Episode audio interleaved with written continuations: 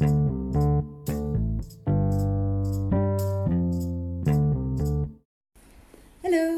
வணக்கம். அனுராதா ரமணனின் சிறுகதைகள். இன்று சிறுகதையின் தலைப்பு கழுத்தில் ஒரு கயிறு. இது ஒரு சீரியஸான ஒரு சிறு சிறுகதை மாதிரி இது தோணுது. பார்ப்போம்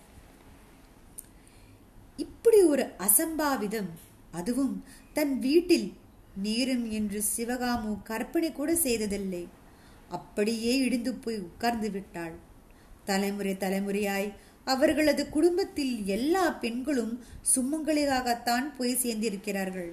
அவளது கணவனின் பக்கத்திலும் யாரும் வெள்ளைப்புடவை கட்டி மூளை தேடி உட்கார்ந்ததில்லை. அதெல்லாம் அம்பாள் கொடுத்த வரம். எங்க வீட்டு குலதெய்வம் மீனாட்சி. அவள் எங்க கொள்ளு பாட்டியோட கனவுல வந்து உன் குடும்பத்து பொண்ணுங்க எல்லாம் மஞ்சளும் குங்குமா தான் போவாங்க. இது சத்தியம்னு தலையில அடிச்சு சத்தியம் பண்ணிட்டு போனாளாம். அன்னிலிருந்து இந்த நிமிஷம் வரைக்கும் அம்மன் தன் வாக்கை காப்பாத்திட்டு தான் இருக்கா. நாங்களும் என்ன கொஞ்சமாவது பூஜை செய்கிறோம் என் குடும்பத்துக்கு சின்னதாக ஒரு தீங்கு நேர்ந்தாலும் நான் நேரே போய் மீனாட்சி அம்மன் மடியே தான் பிடிச்சு சண்டை போடுவேன்னு அவளுக்கே தெரியும். இப்படி நொடிக்கு நூறு தரம் சொல்லிக் கொண்டு இருந்தவளின் வீட்டுக்குத்தான் யமன் வந்து விட்டான். அதுவும் அவளது ஒரே மகளான பிரியாவின் மஞ்சள் கயிற்றுக்கு பங்கம் ஏற்படும்படியாக. சின்ன விபத்து தான். உடம்பில் ஓரிடத்திலும் இரத்த காயமில்லை. ஆனால் மண்டைக்குள் இரத்த குழாய் வெடித்து உரைத்து விட்டதாக டாக்டர்கள் சொன்னார்கள். ஐந்தாறு மாதங்களுக்கு முன்பு பல்லவன் பஸ்ஸின் முன்னால் தடுக்கி விழுந்து இடுப்பில் சக்கரம் ஏறி தலையணை மாதிரி பேண்டேஜ் சுற்றி பிழைப்பாரா பிழைப்பாரா என்று ஏங்கிய சிவகாமவின் கணவர் ராமநாதன் இப்பொழுது படுக்கையில் உட்கார்ந்தபடியே இட்லி கொச்சு சாப்பிடுகிறார். என் தாலிக்கு ஒன்றும் வராதடி. என் மீனாட்சி சத்தியம் செஞ்சு தந்திருக்கா. ஒவ்வொருத்தையும் போல புருஷன் போயும் பொட்டு வச்சுட்டு தாலி சுமந்துட்டு தலுக்கி குலுக்கி நடக்கிற பொண்ணுங்க என் குடும்பத்தில் கிடையாது. அங்கே புருஷனுக்கு ஆபத்துனா அதுக்கு அஞ்சு நிமிஷம் முன்னாலேயே பொண்டாட்டி மூச்சு நின்றும். எங்கள் கொள்ளுப்பாட்டியோட தங்கைக்கு அப்படிதான் ஆச்சு. அகமுடியான மூச்சு இழுக்குது. இனிமே பிழைக்க மாட்டான்னு கேட்ட உடனே ஹான்னு நெஞ்சு பிடிச்சிட்டு தூளே சாஞ்சாளாம். கிழவி அவ்வளவுதான். புருஷனுக்கு முன்னாலேயே போய் சேர்ந்துட்டா? ஏழு எட்டு குடுத்தனங்கள் இயங்கும். அந்த ஸ்டோரில் சிவகாமு சாயந்தர நேரங்களில் வாசலில் உட்கார்ந்து இறைந்த குரலில் பா பேசுவாள். அதை கேட்க அக்கம் பக்கத்து பெண்கள் கூட்டமாய் வாய்ப்பிழந்து உட்கார்ந்திருக்கிறார்கள். சிவகாமுவின் பேச்சை இன்று கேட்காமல் ஆபீஸுக்கும் வீட்டுக்குமாய் அலையும் ஒரு ஜீவன் உண்டென்றால் அது எதிர் வீட்டில் குடியிருக்கும் வக்கீல் குமாஸ்தா பெண் புவனா ஒருத்தித்தான். சிவகாமுவுக்கும் புவனாவை கண்டாலே ஆகாது. இத்தனைக்கும் புவனா பிரியாவை விடவும் சின்னவள். வக்கீல் குமாஸ்தா குடும்பம் அந்த வீட்டுக்கு வந்த புததில் புவனா மற்றவர்களுக்கு புரியாத புதிராக இருந்தாள். அதுவும் சிவகாமுவின் மண்டி குடைச்சிலே புவனாவின் கழுத்தில் கிடந்த மஞ்சள் சிரடுதான். அது என்ன? அந்த பொண்ணுக்கு கல்யாணம் அடுத்து போல இருக்கு. புருஷன் கூட சேர்ந்து இல்லையே ஆபீஸ்க்கு வேற போயிட்டு வராப்புல இருக்கு. ஆமாம் ஆமாம் அன்னைக்கு வக்கீல் குமாஸ்தா சம்சாரத்தை கூட கேட்டேன். காதல் விழாத மாதிரி இருந்துட்டாங்க. எதுக்கு வீண் சந்தேகம்? நேரே கேட்டுட்டா போச்சு. அன்று மாலையே புவனாவி அலுவலகத்திலிருந்து வீடு திரும்பும் வழியில் வசமாக பிடித்து கொண்டாள் சிவகாமு. ஏங்கண்ணு வீட்டுக்காரரு பாரில இருக்காரா? இல்லை அவர் இருந்து போய் ரெண்டு வருஷம் ஆகிறது எனக்கு கல்யாணம்னா ஆறு மாசத்திலே காய்ச்சல்ல போயிட்டாரு. அடக்கடவுளே கடவுளே அப்படியா விஷயம். நீ நெத்திலேயே பொட்டு பூவு பத்தாக்குறைக்கு கூரைக்கு கழுத்துல தாலியெல்லாம் வேற போட்டிருக்கியா? அதான். பரவாயில்லை. புவனா மேற்கொண்டு பேசாமல் சட்டென தனது வீட்டுக்குள் புகுந்து விட்டாள். ஆனால் அன்றிரவுக்குள் விஷயத்தை ஊதி தள்ளி விட்டாள். தவிர எதிர் போர்ஷன் புவனாவின் அம்மாவையும் வரவழைத்தாள் அவள். வாங்கம்மா வீட்டுக்குள்ளே உட்கார்ந்து என்ன பண்றீங்க? சாயங்கால வேலையில காத்து இங்கேதான் வீசும். நாங்க எல்லோரும் காத்துக்காகவே இங்கே கூடுவோம். ஏதோ வெள்ளிக்கிழமை விரதம் நாகபஞ்சமி கந்த சஷ்டி கவசம் இப்படி எதையாவது பத்தி பேசுவோம். வந்து தும்புமே கிடையாது. எங்களுக்கு அதுக்கெல்லாம் நேரமும் இல்லை. இல்லை அடுப்பில் குக்கர் வச்சிருக்கேன். இருக்கட்டுமே அதில் என்ன புவனா இருக்கா இல்லை?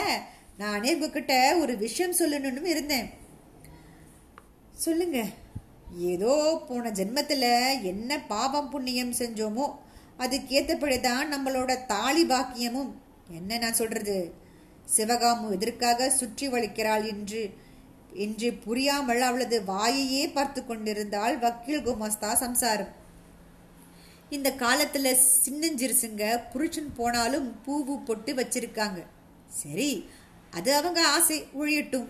ஆனால் இந்த தாலி சமாச்சாரம் ரொம்பவும் தப்பு. புருஷன் இல்லாதப்ப தாலி கட்டியிருந்தா அந்த வீட்டுக்கு அப்புறம் சந்தோஷமே கிடைக்காது. செத்து போன ஆத்மாவுக்கு சொர்க்கமே கிடைக்காது. அது எதுல தான் நாகரீகரமா இருக்கணும்னு ஒரு அளவு வேண்டாமா? எல்லாவற்றையும் மௌனமாய் கேட்டுக்கொண்டிருந்த அந்த அம்மாள் நிதானமாக சொன்னாள். என் குழந்தை புவனாக்கு எது நல்லது எது கெட்டதுன்னு நல்லா தெரியும். அவ புருஷனுக்கு கூட அவ இப்படி இருக்கிறது தான் பிடிக்கும். அது மட்டும் இல்லை நிலை கொள்ளாத காய்ச்சல்ல தன் செத்து போ போவோங்கிற எண்ணம் வந்தப்ப என் மாப்பிள்ள புவனரை அழைச்சி இன்னொரு கல்யாணம் செஞ்சுக்கணும்னு நீனு கேட்டுக்கிட்டாரு. அவளாலே அவரை அத்தனை சுலபமாக மறக்க முடியல. அவர் ஞாபகமா இந்த தாலி என் கழுத்திலேயே இருக்கட்டுமே அம்மான்னு கேட்டான் வேண்டான்னு சொல்ல எங்களுக்கு மனசே வரல. இதனால உங்களுக்கு என்ன கஷ்டம்? நஷ்டம்? அந்த கணத்தில் வக்கீல் குமாஸ்தாவின் மனைவி சொன்ன பதிலில் அத்தனை பேரும் வாயெடுத்து நின்றாலும் சிவகாமுவினால் இந்த புரட்சியை தாங்கவே முடியவில்லை. அவளது ஆர்ப்பாட்டத்துக்கு ஏற்றவாறு அடுத்தடுத்து வந்த சம்பவங்களும். அதே தெருவில் நாலந்து வீடுகளில் உள்ள பெண்மணிகள் நவராத்திரி வரலட்சுமி விருதம் என்றால் ஒவ்வொருக்கொருவர் அழைத்துக் கொள்வார்கள். ஸ்டோரில் உள்ளவர்களுக்கும் அழைப்பு உண்டு. இதில் புவனாவை பற்றி அதிகம் தெரியாத பெண்கள் அவளுக்கும் குங்குமம் கொடுத்து வெற்றிலை பாக்கு வாங்கிக் கொள்ள அழைப்பதும் உண்டு. அப்பொழுதெல்லாம் சிவகாமு பொறுமி தீர்த்து விடுவாள். ஐயோ ஐயோ இது பாவமெல்லாம் சும்மா விடுமா? இதுக்குத்தான் நல்ல பூவை எடுத்து பூஜை செய்யணுங்கிறது. வாசனை இல்லாத காகித பூவையும் பூக்காத அரும்பையும் அழியின பூவையும் எடுத்து பூஜை பண்ணினா இப்படிப்பட்ட வாழ்க்கை தான் கிடைக்கும். ஏதோ இந்த பிரிவை தான் இப்படி ஏற்பட்டுச்சு. இனி வரும் பிரிவிலையாவது தீர்க்க சுமங்கலியா இருக்கணும்னு ஒரு பூஜை. ஒரு நேர்த்தி ஒன்றும் கிடையாது. தோளில் பையை மாட்டின்ட்டு டாக்கு டாக்குன்னு கிளம்பிட வேண்டியது. குதிரை குதிரை. சிவகாமுவின் வார்த்தைகள் காதில் விழுந்ததோ என்னவோ. புவனாவின் வீட்டு கதவுகள் அநேகமாக தாழ் போட்டி இருக்கின்றன. எப்பொழுதாவது புவனாவை வழியனுப்ப வரும் தாய் அவள் கேட்டை திறந்து தெருவாசலுக்கு போகும் வரையில்தான் வீட்டு கதவுகளை திறந்து வைத்துக் கொண்டு நிற்பாள்.